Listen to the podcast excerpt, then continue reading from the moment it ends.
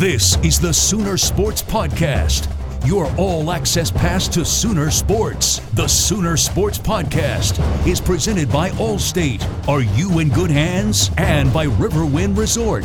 Riverwind Resort, the place to be. Oh, mama! What a play! Now, here's your host, Chris Plank. All right, welcome into the Sooner Sports Podcast. My name is Chris Plank, and the Thursday edition of the Sooner Sports Podcast is now known as the Tailgate. We will get you ready for everything coming up in the weekend that will be in college football because this is the final week before we start the countdown to the kickoff of the college football season. So here's how the Sooner Sports Podcast will shape up next week. On Mondays, we will, of course, have the refresher. That's a look back on the weekend that was in Sooner Athletics. The refresher is basically an opportunity to get you caught up on everything that just took place in the world of Sooner Athletics. Because if there is one thing we know for sure, time is tough, you know, as far as making that extra time you need to live on the internet. So I've got your back. Every single Monday, we'll look back on the entire weekend that was for OU Athletics, and we'll recap everything with a refresher on Monday mornings. As a matter of fact, we tape it late on Sunday night, so it'll be waiting for you. For those who subscribe or those who follow along on SoundCloud, it'll be waiting Monday morning. On Tuesday, we welcome in the voice as Toby Rowland will join us for the game plan. That is a look back on the game that was and a look ahead on the week ahead. We'll also recap the Bob Stoops press conference every single Tuesday. And then our regular Thursday edition continues right here with yours truly. And we'll start to really dive in and dig in deep into the college football season. So, final, I guess you could say, standalone edition as school has started. A little bit harder to ride your bike, I guess, into work every single day. But we appreciate you downloading as always. Make sure you follow along on Twitter. That's at OU on the air and at Sooner Sports TV. And if you do indeed subscribe on iTunes, we're continuing to work through the issues where those subscribers can automatically get the feed. Make sure to leave a rating and a comment. All right, let's get into the news of the week with our regular edition of Boomer Bites. It was a good start for the soccer team. Matt Potter's team went 1 0 and 1, so they are undefeated so far to start the season. The Sooners pushed to a 1 1 tie on Friday night and then beat Loyola Marymount on Sunday. 4 to 1. The Sooners actually fell behind in that game, one zip, and they reeled off four unanswered goals. Matt Potter's team is back in action this weekend with two home games. They play Oklahoma State in the first Bedlam game on Friday night at 7. And then on Sunday, it's Utah Valley. How about this for soccer? That will be their final home match until September 23rd when they return for a showdown with TCU. So the team will now play six matches on the road before returning home, though they do play two games in Tulsa. On the weekend of September 9th, they play the Golden Hurricane on Friday night, and then they play a Sunday afternoon tilt with Memphis as part of the Tulsa Classic. But Matt Potter's team in action Friday night against Oklahoma State in Bedlam. Make sure you get out and enjoy some Sooner soccer. Sooner volleyball, boy, what a season they could potentially have with a solid group of returning stars. OU volleyball missed the postseason. They had made six straight NCAA tournaments prior to their 12 and 16 mark last season. Santiago Restrepo's crew will open things up at home as Oklahoma will have the Oklahoma Invitational, which begins tomorrow night, Friday night at 7 o'clock against ORU. And then it's UTEP and UMKC in a double dip on Saturday. The Sooners will take on the Miners at noon, and then it's the Roos Saturday night at 7 o'clock. So already action underway before we even kick off the college football season. And speaking of kicking off the college football season, big news this week is Oklahoma has named its captains, and it should surprise nobody. The four names Baker Mayfield, returning starting quarterback, Samaje Perine, who was on the verge of breaking the all time rushing record in Sooner football history. Ahmad Thomas, starting safety, and this guy, Jordan Evans, the senior linebacker, who, much like his father, will get an opportunity to be a captain. That means a lot. Um, not gonna lie to you, when they named it, I kind of gave a little smile up there, but uh, just means a lot because you know the, the team voted for me, uh, so I respect and um, you know appreciate them voting for me. It means a lot, you know, when the guys can trust me to do it. I believe I can do it.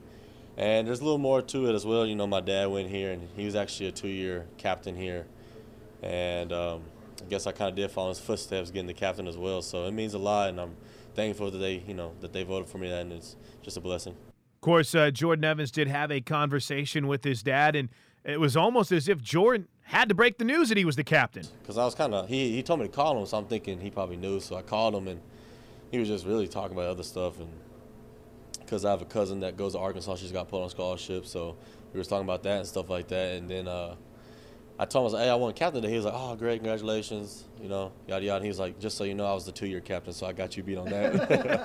so yeah, that was that was the conversation. But he was. So Jordan Evans will never be able to top his dad as a senior captain, but obviously he's a guy that's feeling really good about the way things have gone so far in camp as we count down to the opening kickoff between Oklahoma and Houston. That'll be next Saturday at 11 a.m and we'll get you ready with the refresher on Monday, the game plan with Toby on Tuesday. By the way, another guy who's had a really good camp is Mark Andrews. Uh, you know, I think we're playing well. Um, I think as a you know whole, we pretty much you know know the offense, and um, right now it's just start playing fast and um, you know doing all the little things. Obviously, one of the heartbreaking things from last week was the injury to Rodney Anderson, a player who had had a very solid camp so far, was hurt. He will miss the entire 2016 season. It's a it's a difficult, I guess, jolt for a guy who's had one whale of a camp.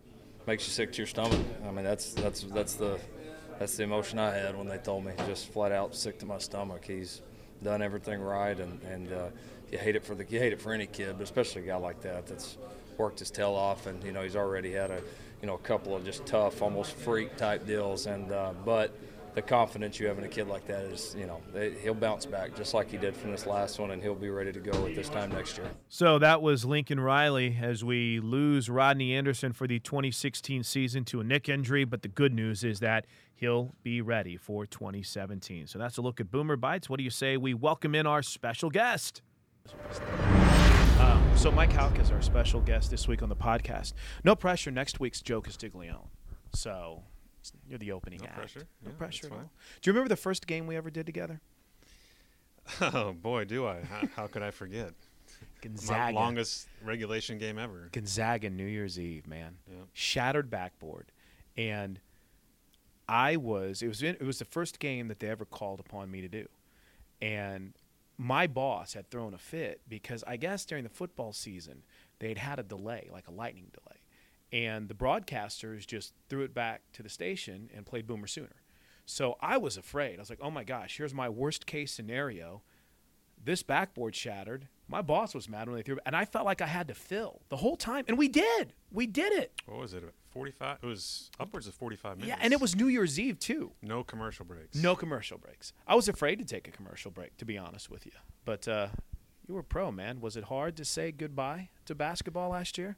Uh, yeah, sure. I mean, after spending 20 years with that program, um, you know, 11 years with Kelvin Sampson, five with Jeff Capel, and then, um, you know, the first four years of Lon Kruger's tenure, got to become really close with all three of those coaches, and of course all the players along the way, and the assistant coaches and the support staff. Um, really missed the radio early on last season. It was really mm-hmm. strange for me um, after being at every game, home and away, for 20 years with that men's basketball program. I, I, still remember the opener against Memphis last season, uh, the road game, and I was standing in the Everest Indoor Center at uh, football practice, watching on my phone, my iPhone, and uh, it was just, it was, yeah, it was very strange not being there. It was kind of unique. I'll, I'll parallel you and I because you took on new responsibilities. I took on a new job, and we both started at about the same time last year. Mm-hmm. And for how many years have you done basketball? 17 years, did you say? 20. 20 years. Okay. Yeah. I had done an afternoon show for 19 years. So every day at 2 o'clock, I would panic. I'm like, oh no, I've got to be somewhere. Was it like that for you every time you get close to tip off for a basketball game, or were you so busy with football? No, that's the thing. I mean, I missed basketball early on, mm-hmm. early during the hoop season last year, but I didn't have time to miss it for very long. I mean, the football, the pretty, football, it's pretty time consuming. Yeah, it? the responsibilities that go along with football, and, and, trust me, I stayed plenty, plenty busy with hoops, but right. um, it's just um, on another level with with football and the number of requests that you receive, and um, you know, a lot more players and coaches to keep track of and and form relationships with, and um, yeah, I, I didn't have time to miss it that much. What was uh, what was the adjustment like for you? Was it Did it take time, or was it smooth? And how much more? I, I'm adding about 12 questions here in one, Mike. Yeah. But was it? Uh, how, how much better do you feel now than you did maybe last year? Well, last year, I mean, I won't lie, it was a whirlwind because I wasn't promoted until I think it was it was a week or two before Big 12 Media Day. Oh, that's right. That's right. and so um, and r- right after I got word um, that I got the the position, um, I headed to Wisconsin for a va- family vacation, no. and so I'm back there, uh, emailing everyone back who had reached out to me, congratulating me, and you know, so I had all those emails coming to me. I wasn't able to enjoy vacation, but then the other thing is, I felt like every media person in this market and beyond was waiting for someone to be named, and so as soon as someone was named, Boom. bang, here come all the requests, and so it was just um, a big time flood of uh, emails and phone calls, and uh, it was not an enjoyable vacation, even though I did get to hang out with the fam a little bit, parents and brothers. But um, so and then yeah, just from there right into Big 12 Media Day, and then the season, and so um, had a lot of questions. Uh, leaned on Carl Anderson quite a bit last year, who's uh, my right hand man, our secondary football contact, who's been in that position for a few years now, and uh, he was a great resource. And obviously, I know a ton It's not like you're football. new on Right, campus or yeah, I mean, anything, I've known Coach Stoops um, since he the day he was hired, and um, Kenny Mossman, um, who sat in my chair, you know, before me, um, has been great, um, providing assistance as well and, and direction. So, um, but last year was was a blur. Um, it was fun, uh, great, great team to break in with, making it all the way to the college football playoff, and um, I I couldn't have been blessed with a better group of um, players, frontline players, in terms of dealing with the media than I had last year. You talk about Ty Darlington and Oh. Eric Striker and, and Baker Mayfield was great. Um, Zach Sanchez was great. yeah, I, I mean, mean- Charles Tapper. I mean, Yeah. he was. Those guys were so good, and uh, it was a really good group for me to come in with and be able to lean on those guys. Take um, us- on a daily basis. Take us through how wild your day is on a game week. Let's just go because Monday there's the schedule. There's there's Monday with the press conference, and then Tuesdays. But you guys are I, I don't want to say shut out the media because that's an unaware, unfair way to put it. But on Thursday, it's kind of like lockdown, right? Yeah, I mean, by Thursday afternoon, generally speaking, I mean the hay is pretty much in the barn. Yeah. um, and it's it's like clockwork every week. Busiest day of the week is Monday. Right. Second busiest day of the week is Tuesday. Third Wednesday, and, and so forth. And so by Friday, like Fridays are awesome. Yeah. Friday's travel. especially especially if it's a road game. Right. That's one thing I found out pretty quickly last year is that I like road games. um, They're the best. yeah, I mean, aside from being away from my family, um, I like road games because there's so many more responsibilities with home games. From, Right. um, I mean, you talk about credentialing, seating charts, flip cards, game programs, arranging media meals, uh, sideline patrol during the game, press box coordination, and then just troubleshooting everything under the sun on game days.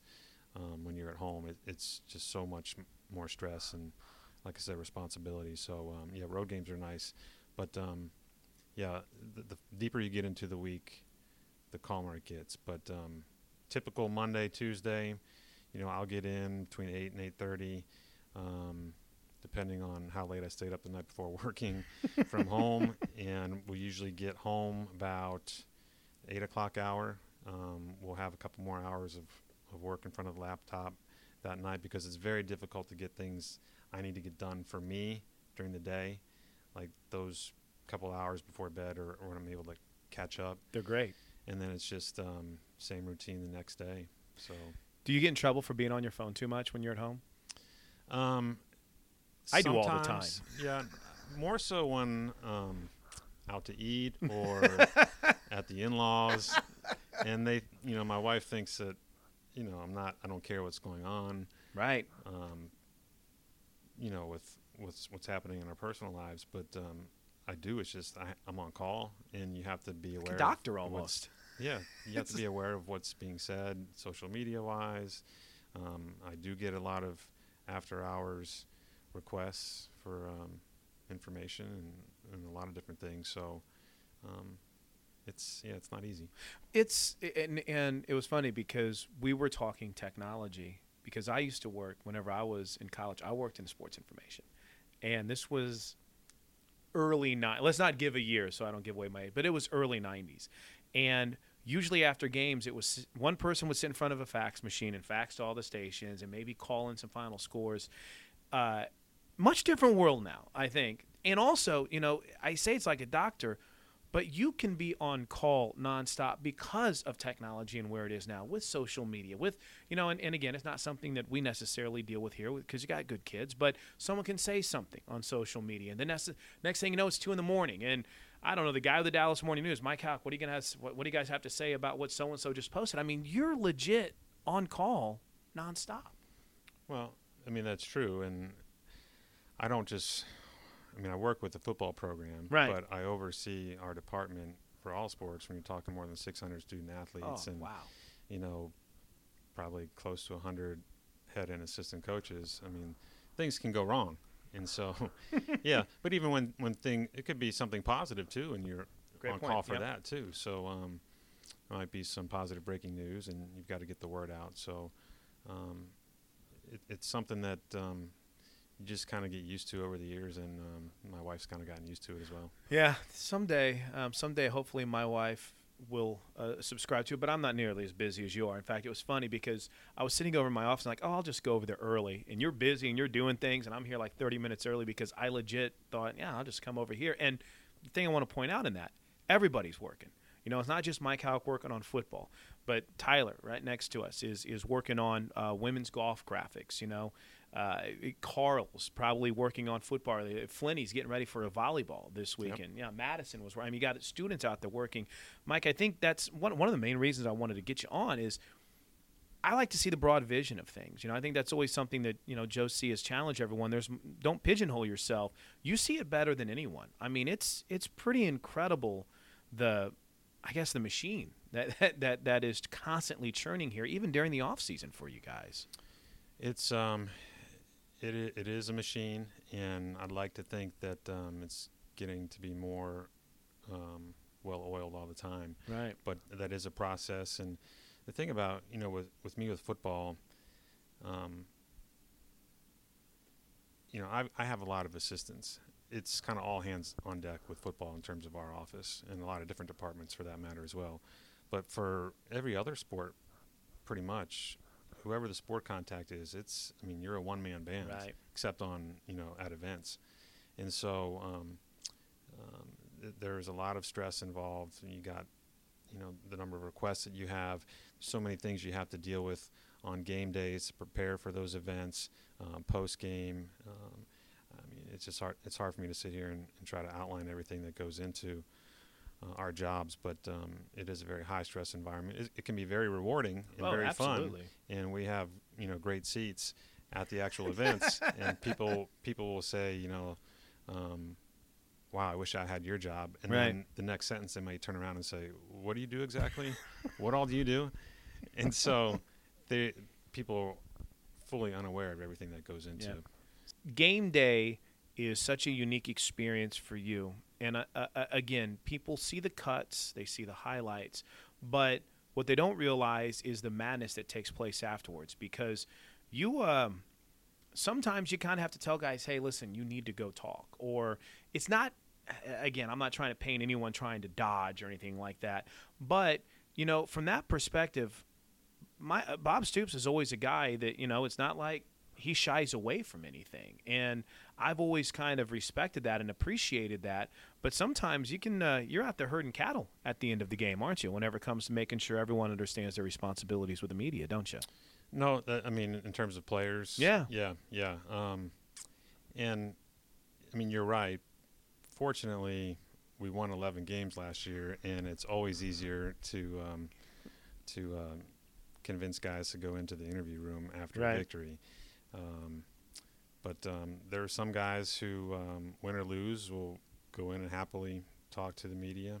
Um, a lot of guys who don't really care for it at all, especially after a loss. Absolutely, Um, can't ha- blame them, right? I've? Had conversations this week with one of our more marquee guys who um, I'm aware that he doesn't like to do interviews, but um, in a lot of cases, um, you know, it's good for him and it's good for our program. So, you know, I, in, those with with players like that, I try to help them out and um, really, you know, figure out what's essential to do and what can we politely pass on. And so I, I want them to understand that I have their interests at heart as well. And, um, um, you know, so I try to look out for them in that regard. And with that said, the madness of Division One college football. I mean, especially at a place like Oklahoma, you know, it's more than just say when you're a five star, four star recruit too. So there's a lot, a lot more that goes into this. And then you have guy. I, I used Ryan Broyles as an example today. You have a guy that might be a little bit shy by his freshman year, but Mike, as they do it more, they get better at it, right? Oh, no question. I mean, I remember Dru Samia the first time we brought him into post practice interviews last year. Um, he was almost like a deer in headlights. Gave very, Mhm. very short answers and just didn't seem very comfortable. And um, uh, and not that he did a ton of interviews last year, but he's like a seasoned veteran now. He Yeah. almost it seems like he enjoys it, and um, I'm not saying he does, but it's, it seems that way. He was But- great when you brought him out at Yeah. Offensive Ale. Uh, what uh, a couple weeks couple ago? weeks He's great. and very insightful answers and um, almost like a, a playful type attitude and so and that's just a product of doing it a few times and getting more and more comfortable All right, I know you're busy, so I'll ask one more before I let you run. And it's that typical no one's seen this team more than you in practices and in workouts. Well, I you've been say around that, but- Well, okay. Uh, outside of the coaches, maybe. Um, but how do you feel about this squad heading into 2016? I, i'm really excited um, you know espn was in last week they're they're working on an e60 feature on baker mayfield and um, they were at practice on friday and they had a camera out there getting pretty close to the action and I- was out there making sure they didn't get too close and was uh, standing behind, you know, the quarterbacks there making their throws. Uh, Baker Mayfield's incredible. Isn't he? Um, We forget about it, don't we? Because we Yeah. want to find all the diamonds in the rough. We forget just how good you got it with a guy like Six back Yeah. there. and, and as good as he was last year, I think he's going to be fair amount better this year. Mm-hmm. And what's going to be interesting is see the development of the receivers. I feel like they've developed a lot since last year, and there's a lot of guys who have caught my eye here who, um, you know, maybe didn't get a lot of playing time or, or any to this point. Nick Basquine has been impressive to me. Jordan Smallwood has had his moments. Um, Geno Lewis, the Penn State transfer, Not a forgotten some guy. fantastic catches um, here of late. Um, those are just three that come to mind. Jarvis Baxter has elevated his game. Seems like he's a much more dependable receiver. Then you got Samaje. Joe Mixon has looked really, really good to me Yep. in the backfield. Um, anxious to see Mark Andrews in an elevated role this year. I think he's going to be a big time weapon, and um, that's just the offense, uh, the skill positions on the offense. I think the O line is going to be more impressive than people realize. Might might take a little bit of time, Right. but it did last year too, and um, we got three starters back this year, whereas last year uh, we only had two back. And then defense, you know, that's where everyone seems to be um, on the outside. Seems to be, I don't know if worried is the right word, but um, maybe less comfortable than offensively. But just um, there were a couple practices early on that I went to where it seemed like the offense was just getting the best of the defense pretty consistently, and I was expecting that at the first scrimmage that I went to, and then the defense won the scrimmage in my eyes.